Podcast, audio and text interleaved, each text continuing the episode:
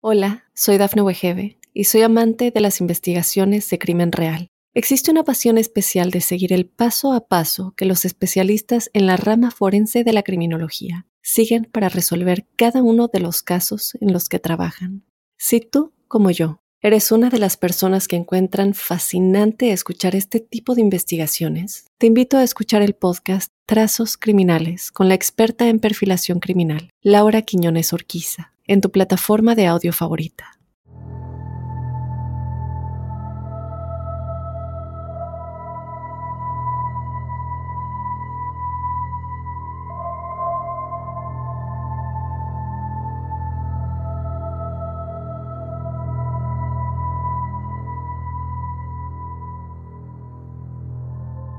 Durante casi tres años después del accidente del vuelo 401 de la aerolínea Eastern, cientos de empleados de la misma comenzaron a experimentar un fenómeno aterrador.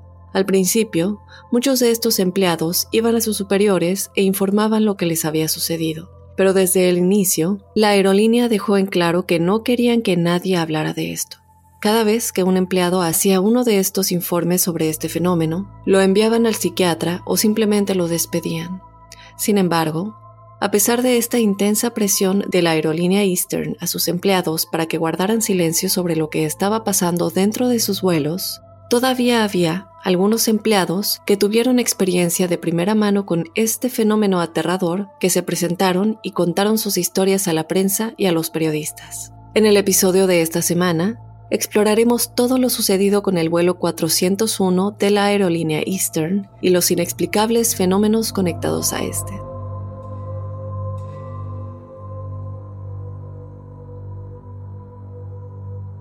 Yo te doy la bienvenida a otro episodio de Códice Críptico, otro episodio, nuestro segundo episodio. Muy contenta de tenerlos aquí conmigo. Ya todos se declararon la familia críptica y yo estoy muy contenta de tenerlos conmigo en este episodio que la verdad ya estoy muy ansiosa y emocionada de contarles. Antes de comenzar con el episodio, desde luego los invito a que nos escriban sus historias paranormales o sobrenaturales si quieren que las contemos en el episodio que tenemos los jueves de testimoniales crípticos que vamos a empezar este jueves, así que manda tu historia a códicecríptico.gmail.com.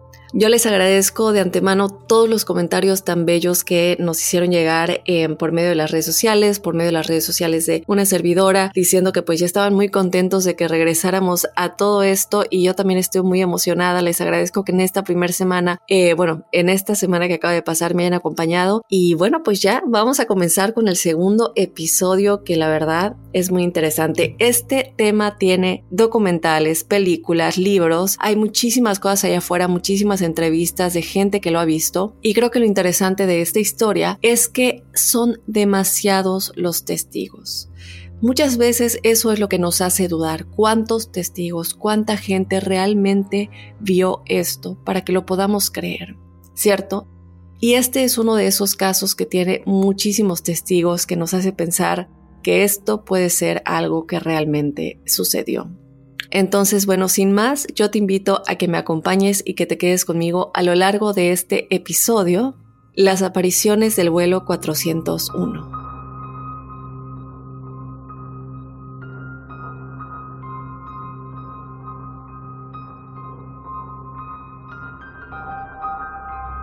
Muy bien, crípticos, vamos a comenzar con la noche del 29 de diciembre de 1972 cuando, alrededor de las 8.30 de la noche, los pasajeros dentro del aeropuerto internacional John F. Kennedy en Queens, Nueva York, escucharon por el intercomunicador que el vuelo 401 de la aerolínea Eastern dirigido a Miami estaba ya abordando. Aproximadamente 30 minutos después, los 176 pasajeros, incluidos los 13 miembros de la tripulación, habían llegado ya a bordo. Después de ese momento, estos miembros de la tripulación pues comenzaron a hacer lo que se hace en todos los vuelos, los preparativos finales para el despegue, estar seguros que ya todos están a bordo, comenzar a dar los avisos de seguridad eh, y bueno, ya saben, asegurarse que todos los asientos estén enderezados, todas las cabinas cerradas, etc.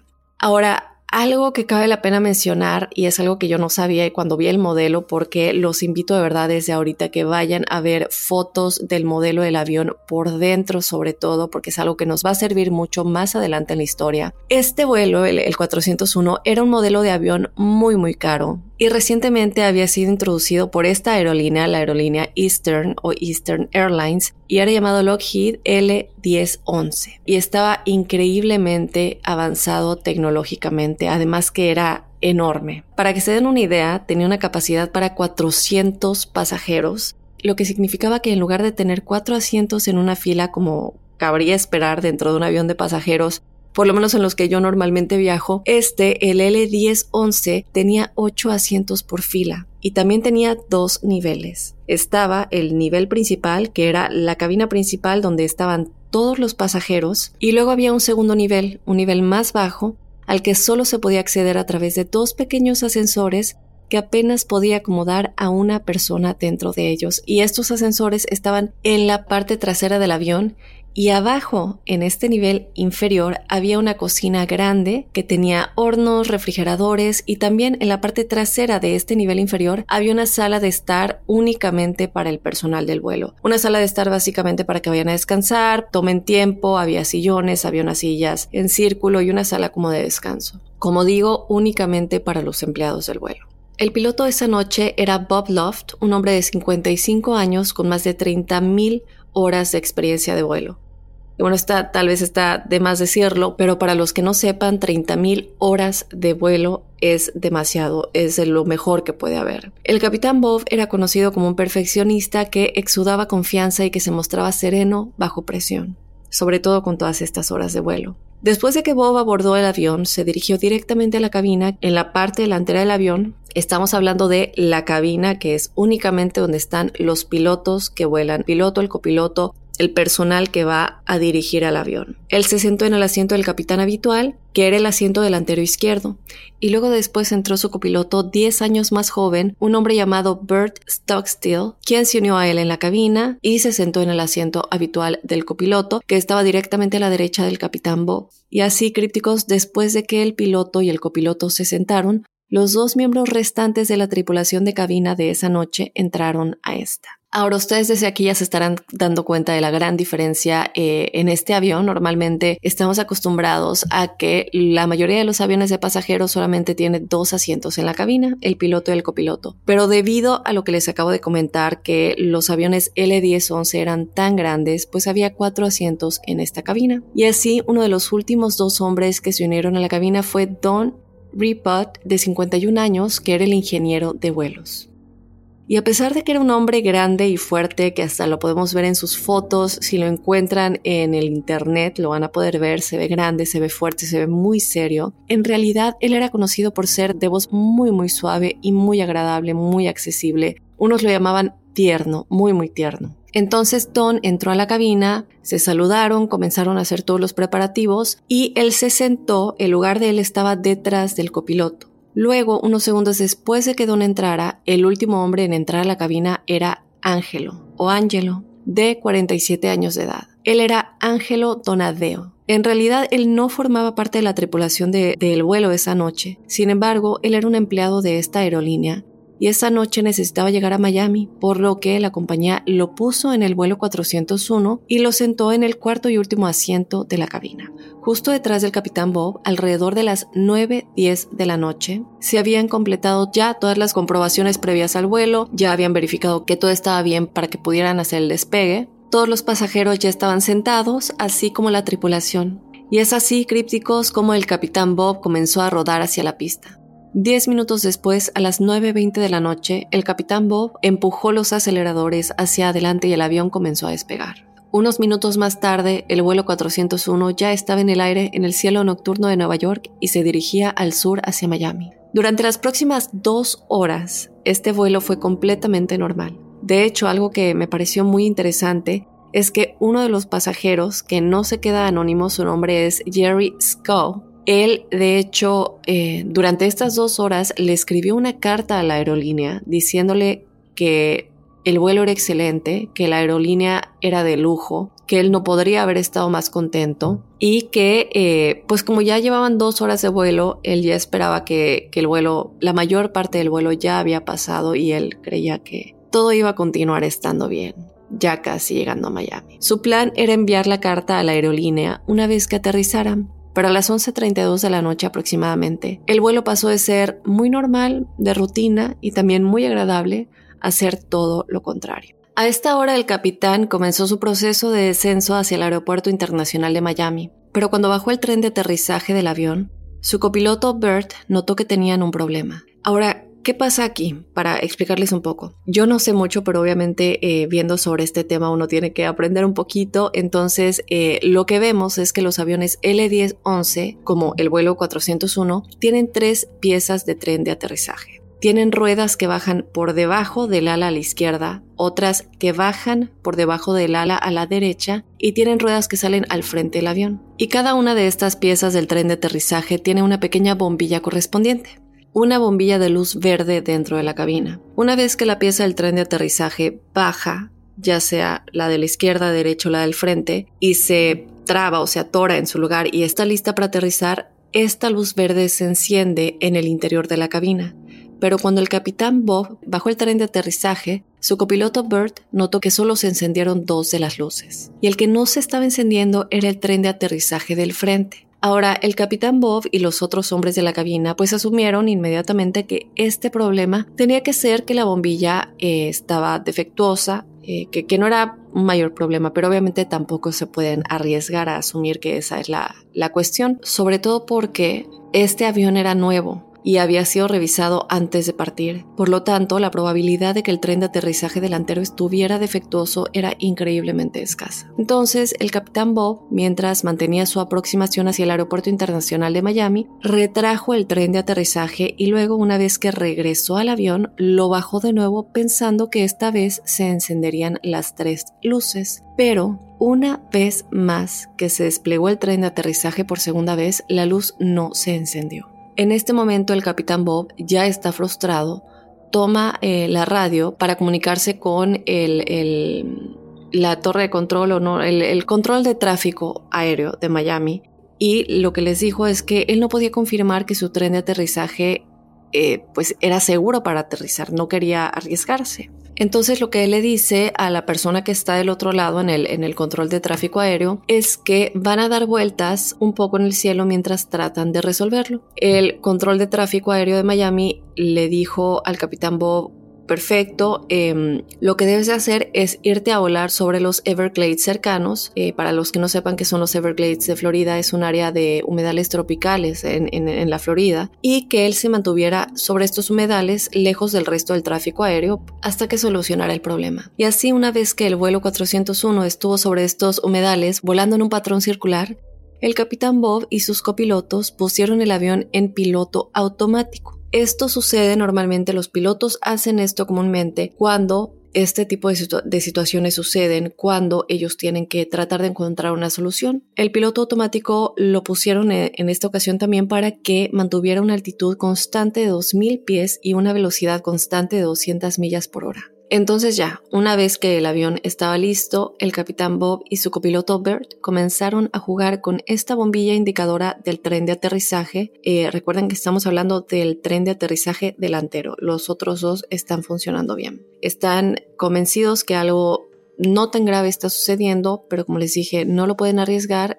Entonces, para tratar de ver si es la bombilla la que está defectuosa, comienzan a presionar la luz. Cuando esto no funciona, comenzaron a torcerla y cuando esto tampoco funcionó, en realidad sacaron la bombilla del panel y soplaron la lo que ellos creían a lo mejor está sucia, a lo mejor tiene mugre. Entonces comienzan a soplar, comienzan a limpiarla, luego la meten de nuevo al panel, pero lo que sucedió aquí, que fue una de las cosas creo que yo que causó uno de los mayores problemas, fue que cuando lo hicieron no solo no volvió a encenderse, sino que se dieron cuenta que la habían puesto de lado y por tanto no podían volver a sacarla. Ahora, ellos están pensando que esta luz ya no se va a encender en absoluto y que tenían que encontrar otra manera de asegurarse que el equipo de aterrizaje delantero estaba funcionando y que sí estaba bajando para el aterrizaje. Entonces el capitán Bob en este punto está muy frustrado, pero recuerden que el avión está en piloto automático. Importante recordar esto. En ese momento él se da la vuelta, mira a Don Ripo, el ingeniero de vuelo que está sentado justo detrás del copiloto, y le pide a Don que baje e inspeccione directamente el tren de aterrizaje delantero del mismo. Ahora, ¿qué es lo que va a pasar aquí? No crean que él va a salir. Hay una parte adentro que es como una cabina interna, debajo de la cabina principal, se puede abrir de, de, la parte baja, hay unas pequeñas escaleras y bajas a ver si el sistema está funcionando, eh, bueno, en este caso el tren de aterrizaje delantero está funcionando correctamente. Entonces, Don, por supuesto, sigue la instrucción del capitán, llega a través de estas escaleras y aquí hay una ventana que mira directamente hacia el frente de la aeronave donde él vería si realmente el tren de aterrizaje delantero está bajando o no. Entonces Don Ripo se levanta de su asiento, se dirige hacia abajo y mientras tanto 2.000 pies debajo del vuelo 401, un hombre de 43 años llamado Robert Marquez junto con un amigo suyo, estaban buscando ranas en las aguas de los Everglades, paseando en un hidrodeslizador que es un bote de fondo plano eh, y que además también tiene un enorme ventilador en la parte trasera que lo impulsa hacia adelante. Esto es porque los Everglades son populares porque la profundidad de su agua es muy muy poco profunda. Entonces, este tipo de botes o de lanchas son muy comunes, porque como les digo, el agua solo tiene un par de pulgadas de profundidad. Entonces, bueno, todo alrededor de Robert y de su amigo está completamente oscuro. Recuerden que estamos hablando de las 11, de casi ya las 12 de la noche. Todo está oscuro, no hay edificios o personas por millas y millas y millas. La única fuente de luz es la lámpara de Robert, y es una lámpara que él tenía en la cabeza. En algún momento, Robert apaga el hidrodeslizador y él y su amigo están de pie en medio de este, mirando alrededor a cada lado, y alrededor de ellos pueden escuchar el sonido de caimanes, serpientes, ranas moviéndose por el césped, por el agua, y mientras miran en silencio a su alrededor, con el rabillo del ojo o de reojo, Robert ve algo, mira hacia arriba y justo cuando ve es un enorme destello de luz que salió del suelo aproximadamente a cinco millas de donde ellos estaban.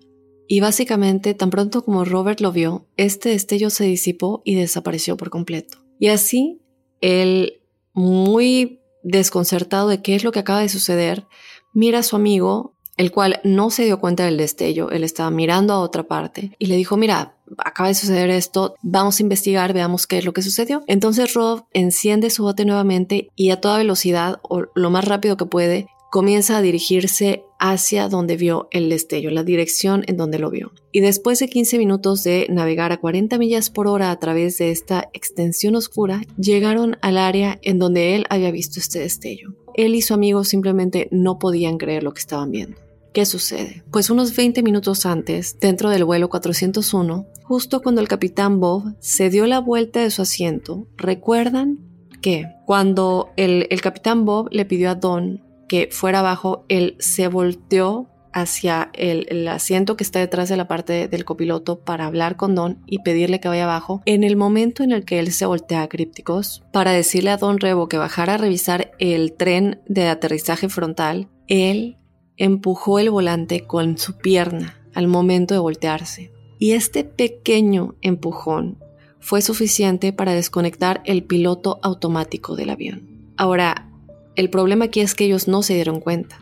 No se dan cuenta que el piloto automático ha sido desactivado, lo que envió al avión a un descenso gradual. Y ustedes dirán, bueno, pero ¿cómo no se dieron cuenta que iban en descenso? Bueno, primero estaba completamente oscuro. Estamos hablando de los Everglades de Florida, debajo de ellos no hay luces, no hay nada, no hay ningún tipo de tráfico de automóviles en la parte de abajo, no hay, no hay edificios, no hay nada. Y otra cosa que se reporta es que no había luna esa noche. Y así, cuando estaban mirando por la ventana, pues no había señales visuales de que estaban bajando ni nada, simplemente se habría visto como un vacío total afuera. Y ahora, en el momento de sentirlo, lo que sucede es que el descenso fue muy, muy gradual. Por tanto, no se sintió como si estuvieran cayendo del cielo en picada, sino que se habría sentido como si simplemente estuviera navegando como se esperaba. Y lo último que hay que tomar en cuenta aquí es que todos los, los, miembros de la cabina, los cuatro hombres, estaban completamente enfocados en ese momento con el problema de la bombilla.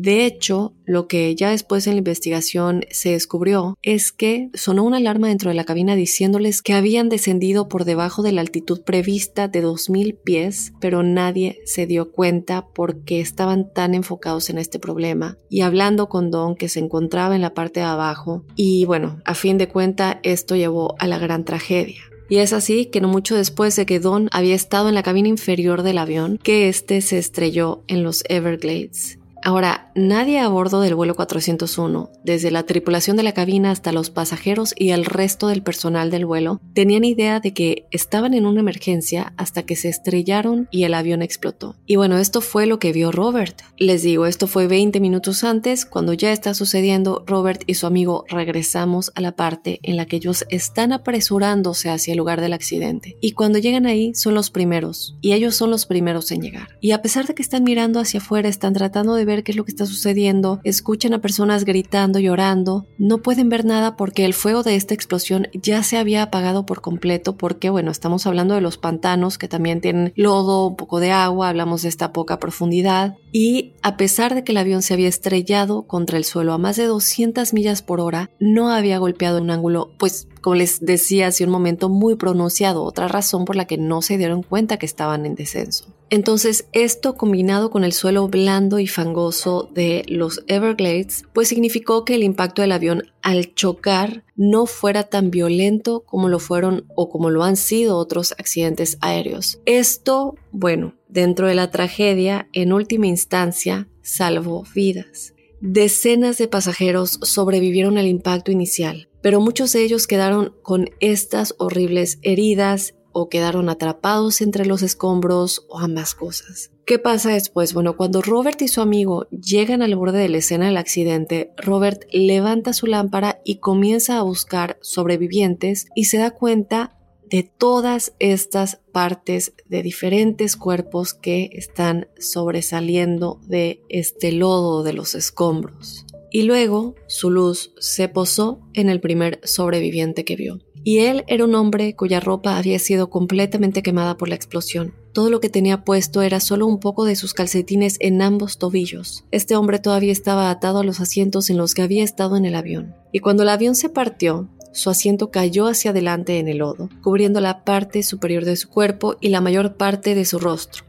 Y así cuando Robert había dirigido su lámpara hacia él, este hombre comenzó a gritar, suplicándole a Robert y a su amigo que por favor fueran a buscarlo antes de que se ahogara, que no se podía mover. En ese momento, desde luego, creo que como cualquiera de nosotros, Robert y su amigo salen del bote, bueno, saltan del bote, corren hacia él y lo sacan salvando su vida. Pero tan pronto como lo suben al bote, Robert y su amigo comenzaron a escuchar más llamadas de otras personas en la oscuridad gritando por ayuda. Obviamente él y su amigo estaban tratando de hacer todo lo posible para salvar a tantas personas como les fuera posible, pero había dos cosas aquí. Había demasiadas personas que necesitaban ser salvadas y no había suficiente tiempo, y tampoco ellos tenían suficiente espacio en su, en su bote, en su lancha. Sin embargo, unos 30 minutos después de que Robert y su amigo llegaran al lugar, la guardia costera apareció en helicópteros y ellos, junto con Robert y su amigo, pasarían toda la noche sacando a la mayor cantidad de personas posibles a un lugar seguro. Ya cuando comenzó a llegar el amanecer, no quedaron más sobrevivientes para salvar. En total, crípticos, 99 personas fallecieron y 77 sobrevivieron. Entre los muertos estaba el capitán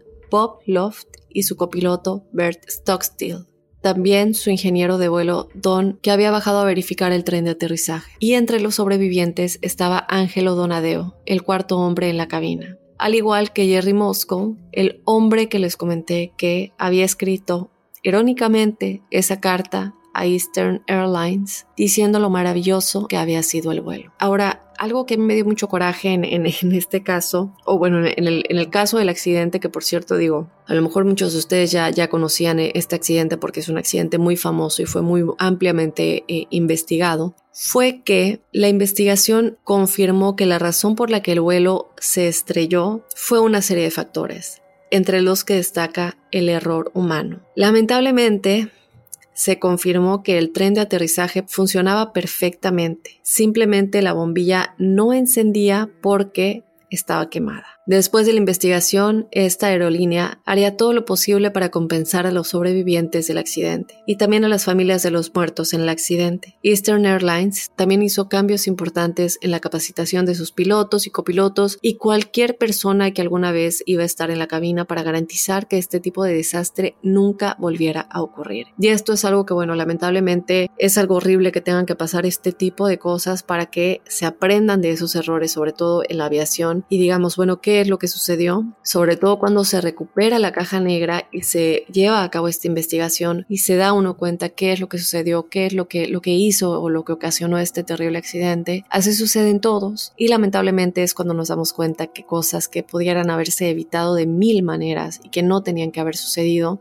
pues lamentablemente no se pudieron evitar. Pero este Crípticos no fue el final de la historia del vuelo 401, porque es aquí cuando cosas muy extrañas comienzan a suceder y cuando muchos, muchos testigos comienzan a ser callados y despedidos para que la verdad de los fenómenos inexplicables que comenzaron a suceder después no salieran a la Hola, soy Dafne Wegebe y soy amante de las investigaciones de crimen real. Existe una pasión especial de seguir el paso a paso que los especialistas en la rama forense de la criminología siguen para resolver cada uno de los casos en los que trabajan.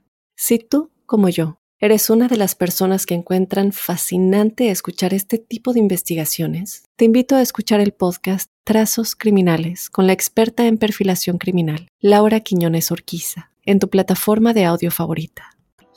Y bueno, como les dije al inicio de este episodio, fueron casi tres años después del accidente que cientos de empleados de Eastern Airlines comenzaron a experimentar un fenómeno aterrador. Recuerden lo que les dije, que muchos de estos empleados iban a sus superiores e informaban lo que les había sucedido, pero estos siempre los eh, declaraba incapacitados para hablar, los mandaban al psiquiatra o los despedían eh, o los intimidaban también pero muchos decidieron no quedarse callados y sí salieron a la luz, fueron a la prensa, comenzaron a decir lo que estaba sucediendo, aunque muchos lo hicieron de manera anónima. A continuación les voy a hablar de dos de los relatos más escalofriantes de estos empleados.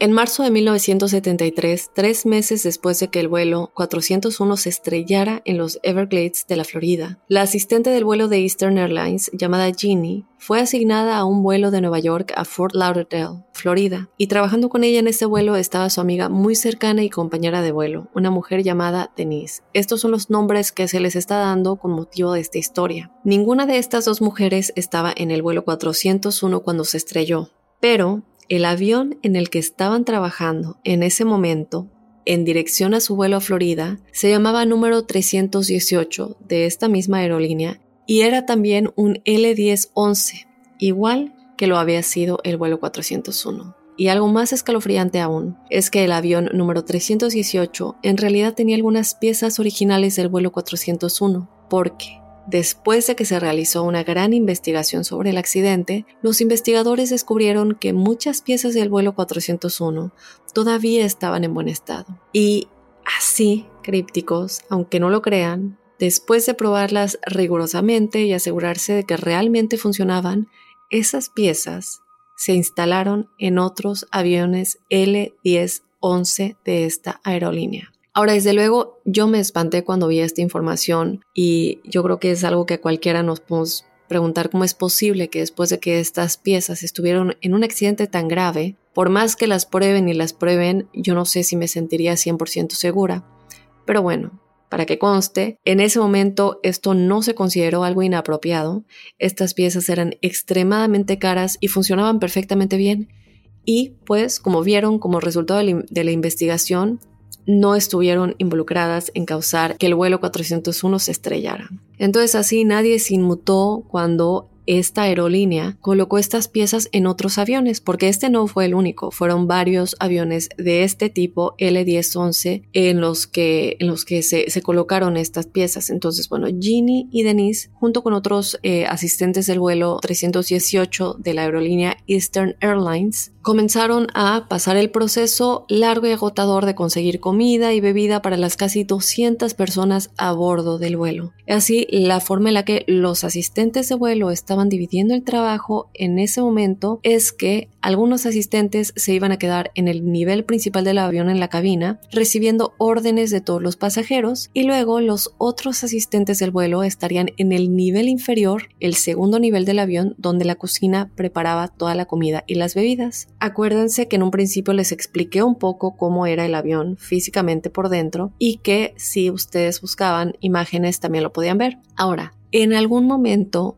Durante este proceso, Denise, que estaba en el nivel principal ayudando a tomar pedidos, se dio cuenta de que ya no tenía nada que hacer, que había tomado todos los pedidos que podía, y es así que decide que bajaría al segundo nivel a la cocina donde estaba Ginny, su amiga, y pues decidió que en ese momento libre iba a ir a verla. Pero, crípticos, irónicamente cuando Denise subió al ascensor en la parte trasera del avión y comenzó a bajar al segundo nivel, Ginny, quien estaba en el segundo nivel, hizo lo mismo. Ya había terminado todo lo que tenía que hacer y decidió ir a ver a Denise. Ella se metió en el otro ascensor y empezó a subir al nivel principal para ver a Denise. Y así las dos amigas literalmente se cruzaron en sus ascensores pero no se vieron.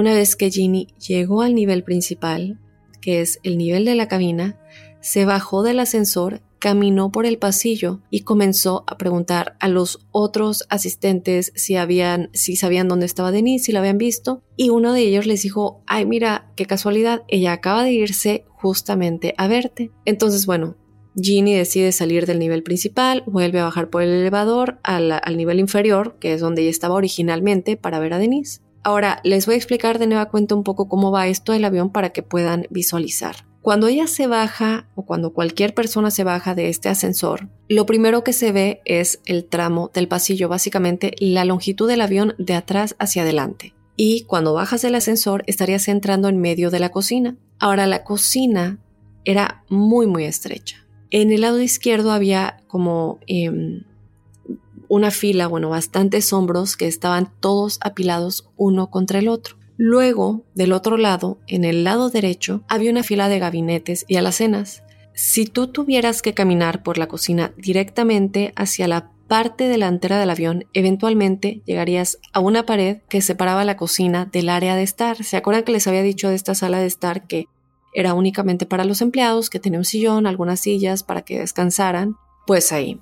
Esta es la separación entre la cocina y esa sala de estar. Y había también una puerta ligeramente hacia el lado derecho de esta pared por la que puede uno caminar para entrar a esta sala de estar. Entonces, si uno está parado en la cocina y mira en dirección a esta puerta, tú realmente no puedes ver el área de estar, la sala de estar. Entonces Ginny ha vuelto del ascensor, baja por las escaleras para seguir buscando a Denise. Las puertas se abren, mira hacia la cocina y Denise no está ahí. De hecho, crípticos, la cocina está totalmente vacía y la puerta que conduce al área de, bueno, a la sala de estar está cerrada, por lo que ella tampoco puede ver si ella está en la sala de estar. Pero el segundo en el que Ginny baja del ascensor a la cocina inmediatamente tuvo como una sensación de que alguien estaba con ella. En ese momento ella piensa que es Denise. Ella dice, bueno, definitivamente está en algún lugar de este segundo nivel o en la sala de estar que no la puedo ver. Y porque Ginny se sentía tan segura de que Denise estaba ahí, ella en realidad no empezó por llamar a Denise o caminar hacia la puerta abriéndola y mirándola hacia el salón para asegurarse de que era ella. En lugar de esto, Ginny gira a la izquierda y se dirige hacia los hornos y comienza a preparar comida para los asistentes de arriba. Y mientras prepara estos platos de comida, ella periódicamente comienza a mirar hacia la puerta cerrada que conducía hacia la sala de estar, esperando que se abriera en cualquier momento para ver salir a Denise. Pero después de un par de minutos crípticos, nadie había abierto la puerta del salón. Ginny comienza a pensar, eh, pues no sé, es, como que estoy haciendo mucho ruido aquí. Si hubiera alguien aquí abajo, ya hubieran salido del salón a ver quién es, quién está así. Recuerden que este es un área de empleados únicamente. Nadie sale y ella sigue teniendo esta sensación realmente intensa de que no estaba sola ahí abajo. Comienza a pensar, bueno, a lo mejor alguien me está jugando una broma Ustedes recuerdan cuando, bueno, eh, eh, saben cuando uno tiene esta sensación de que alguien te está mirando muy fuerte y tú dices, alguien me está viendo y, volteas y en efecto alguien te está viendo y, y quitan la mirada porque esa sensación de que te están viendo. O, como muchas veces lo hemos platicado, esa sensación de que hay una presencia a pesar de que tú no puedes ver nada. Todos hemos sentido eso, se siente. Y es lo que ella tenía, pero multiplicado. Entonces ella comienza a decir, bueno, estoy segura que hay alguien aquí, o Denise me está queriendo jugar una broma, o alguien más, pero hay alguien aquí. Entonces, en el segundo en el que Ginny comienza a pensar en eso, se vuelve realmente paranoico, ya está en un punto paranoico. Y mientras prepara la comida, casi constantemente mira hacia la puerta o está viendo de reojo, esperando que alguien salga.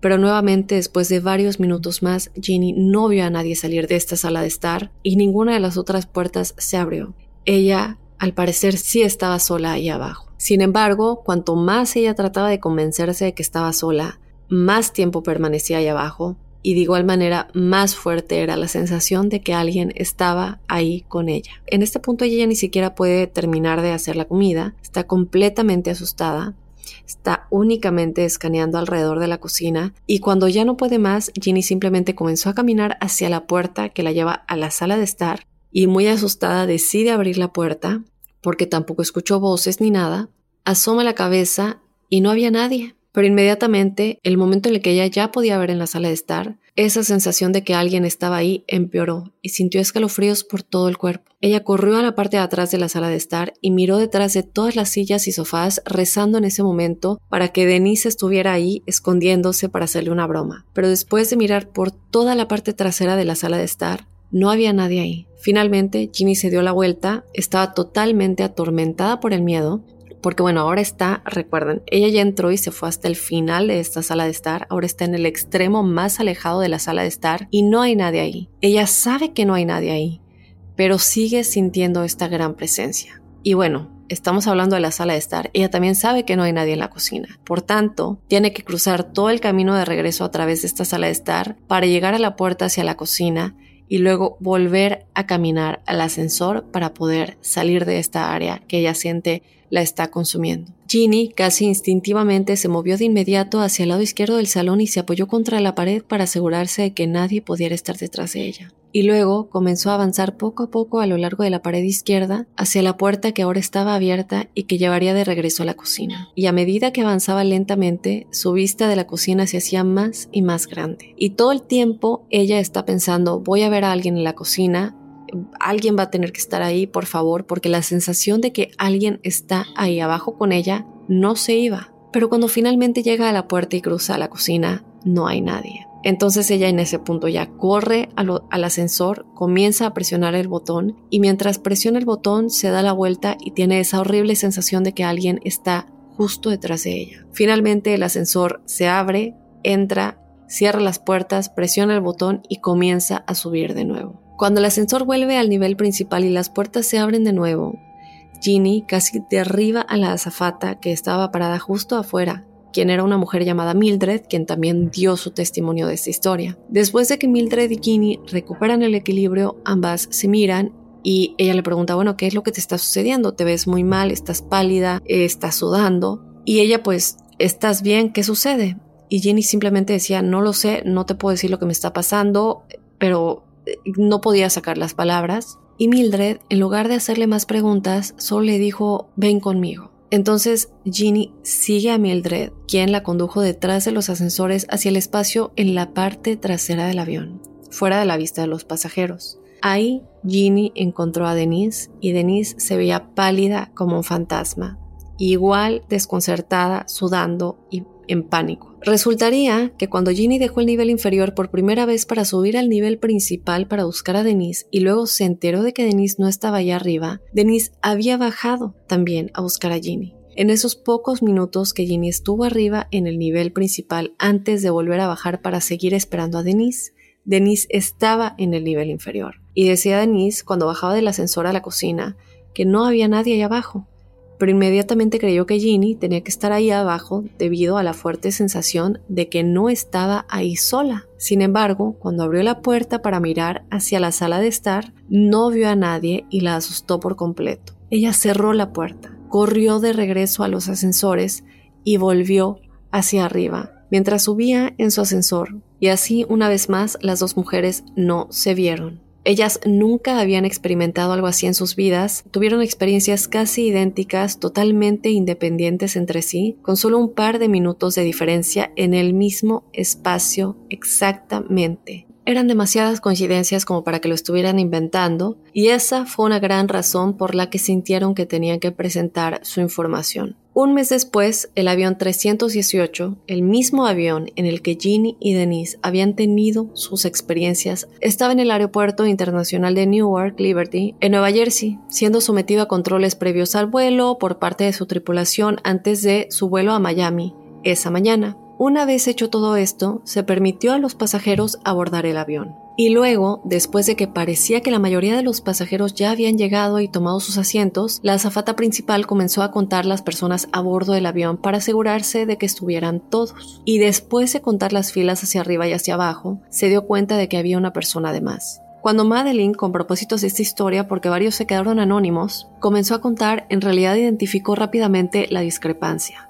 Madeline estaba parada en primera clase en el pasillo, y mientras contaba el lado izquierdo de los pasajeros de primera clase, notó que había un capitán de Eastern Airlines sentado en uno de los asientos e inmediatamente ella pensó, bueno, está bien, no lo reconozco, no es el capitán de, este vuelo, evidentemente, pero ella sabía que era un capitán por el uniforme que llevaba, pero ya que está en uniforme, pues debe estar deadheading. Deadheading es, eh, para los que no sepan, que por cierto yo tampoco lo sabía, es una práctica bastante común para los empleados de las aerolíneas, donde si necesitan estar en un vuelo en particular, pero no están físicamente en el aeropuerto de origen, simplemente se suben a otro vuelo de la compañía que va al aeropuerto al que deben ir. Y en esos tiempos, en 1970, pues no era raro que los empleados no necesariamente le dijeran al personal del vuelo hasta que estuvieran literalmente en el avión, por lo que estos empleados simplemente lo que hacían era que revisaban, veían si había vacantes y luego subían a bordo. Entonces Madeline asumió que esto era exactamente lo que había hecho este hombre y por eso es que tenían a esta persona extra. En ese momento ella dice, bueno, lo único que necesito es un hombre, se acerca a él, quien únicamente está mirando hacia el frente y Madeline se presenta, le pregunta si estaba haciendo esto llamado deadheading, pero el capitán siguió mirando hacia el frente y ni siquiera pareció darse cuenta de que Madeline le estaba hablando. A pesar de que Madeline estaba justo encima de él y hablaba muy muy claramente, entonces, Madeline, quien era consciente del hecho de que este hombre claramente debería haberla escuchado, pues espera un segundo y le vuelve a preguntar,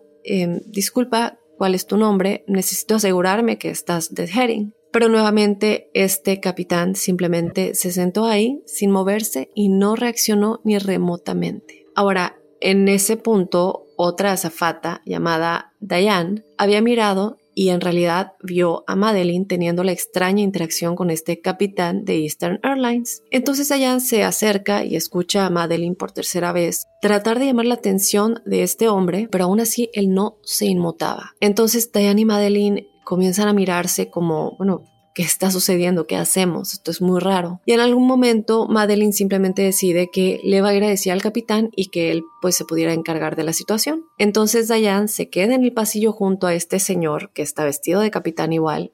Él está sentado en silencio, ella se queda en silencio igual esperando a Madeline. Entonces Madeline ya le dijo al capitán, cuyo nombre era George. George deja la cabina con Madeline y comienzan a caminar por el pasillo de regreso hacia donde estaba el hombre y en donde estaba Dayan. Hola, soy Daphne Wegebe y soy amante de las investigaciones de crimen real. Existe una pasión especial de seguir el paso a paso que los especialistas en la rama forense de la criminología siguen para resolver cada uno de los casos en los que trabajan. Si tú, como yo, ¿Eres una de las personas que encuentran fascinante escuchar este tipo de investigaciones? Te invito a escuchar el podcast Trazos Criminales con la experta en perfilación criminal, Laura Quiñones Orquiza, en tu plataforma de audio favorita.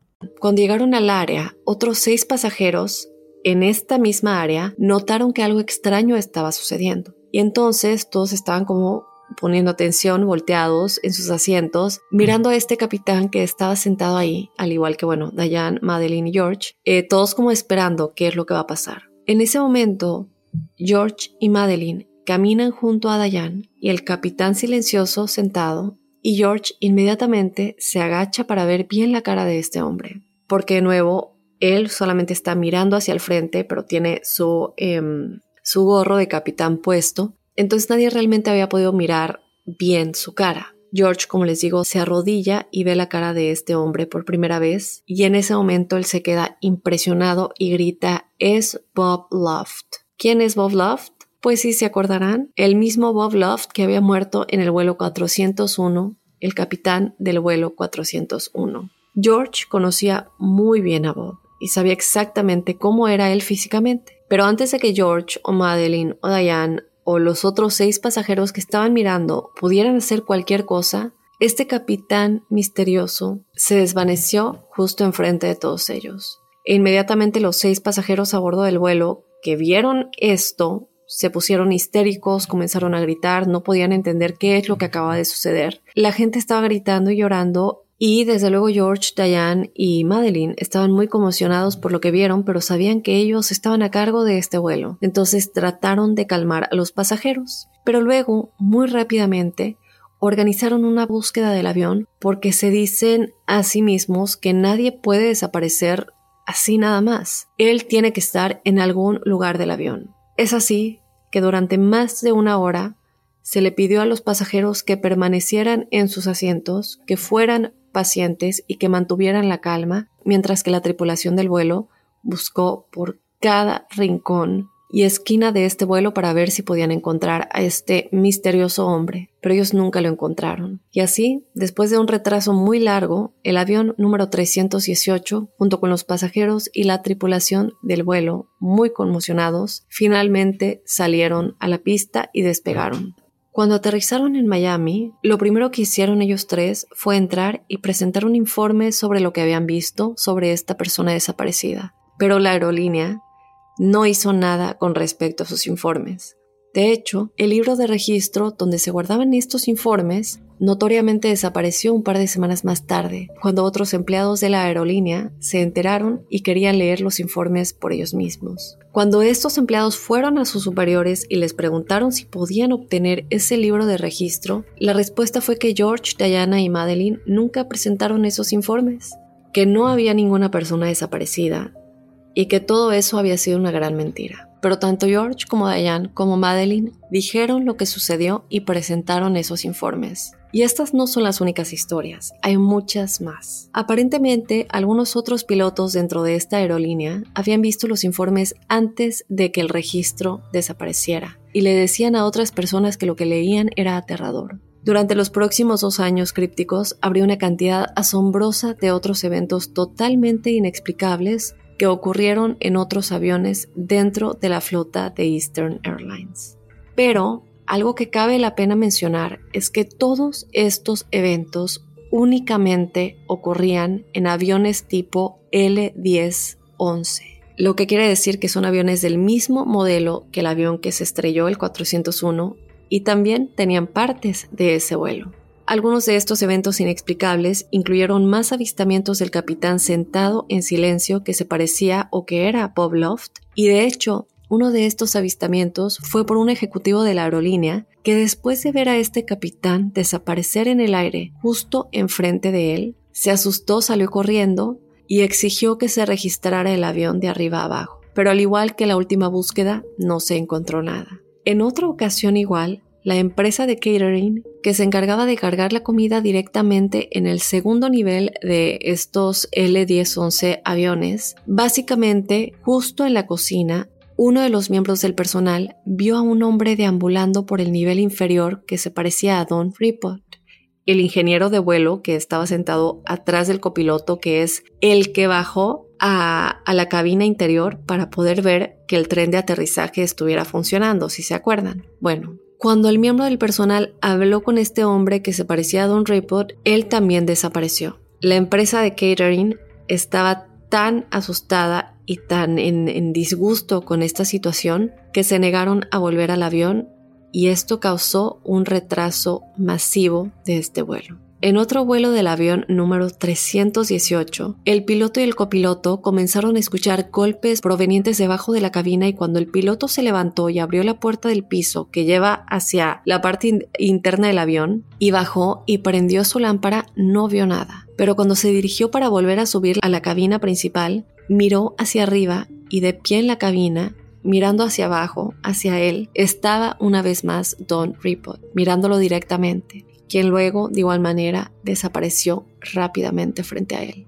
En otro vuelo, una pasajera que había estado callada todo el vuelo de repente comenzó a gritar histéricamente, y cuando se acercaron a ella y le preguntaron qué es lo que estaba sucediendo, ella comenzó a señalar el asiento a su lado, diciendo que un hombre apareció de repente justo al lado de ella. Él no entró, no caminó hacia ella, simplemente apareció de la nada. Y luego, cuando ella comenzó a gritar, él desapareció De hecho, cuando esta mujer, eh, bueno, cuando aterrizaron, cuando llegaron a Phoenix, que era el destino de este vuelo, Phoenix, Arizona, tuvieron que sujetarla con una camisa de fuerza cuando la sacaron del avión por tan alterada que ella estaba. Ahora, desde luego que todos estos relatos son muy muy aterradores, pero aunque no lo crean, hubo un caso en el que estas apariciones parecieron ser útiles para las personas en el avión. Y esto nos hace pensar que tal vez simplemente estaban ahí porque no podían irse, estaban atados a algo, pero cuando se tenía que presentar la oportunidad de que tenían que ayudar, lo hacían. Y esto sucedió cuando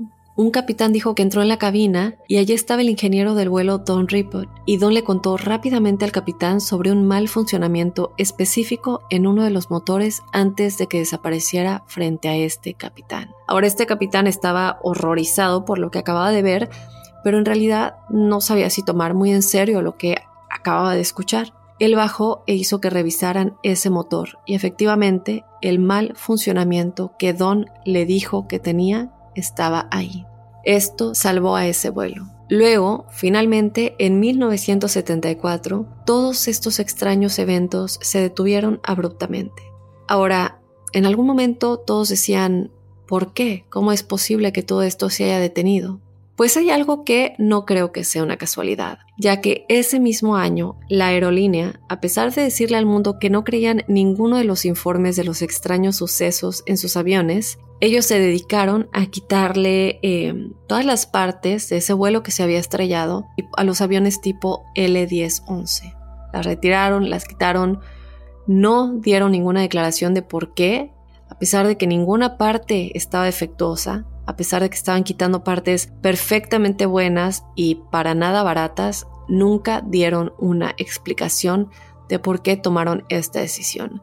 Pero recuerden que este es el mismo año en el que todos estos incidentes se detuvieron.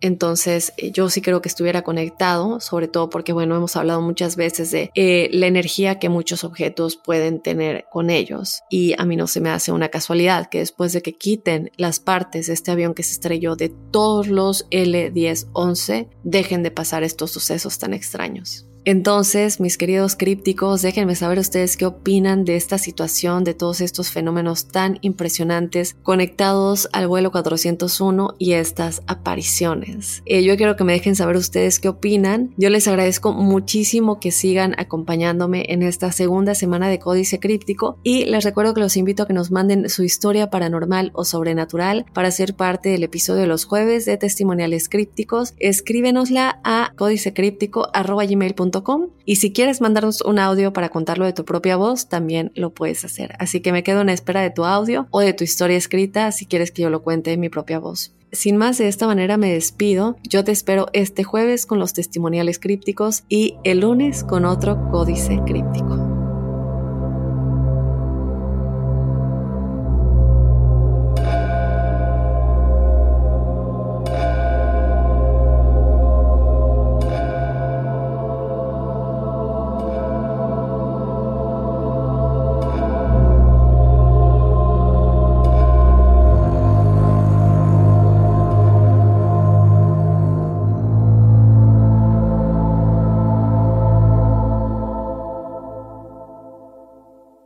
Hola, soy Dafne Wegebe y soy amante de las investigaciones de crimen real. Existe una pasión especial de seguir el paso a paso que los especialistas en la rama forense de la criminología siguen para resolver cada uno de los casos en los que trabajan. Si tú, como yo, eres una de las personas que encuentran fascinante escuchar este tipo de investigaciones, te invito a escuchar el podcast Trazos Criminales con la experta en perfilación criminal, Laura Quiñones Orquiza en tu plataforma de audio favorita.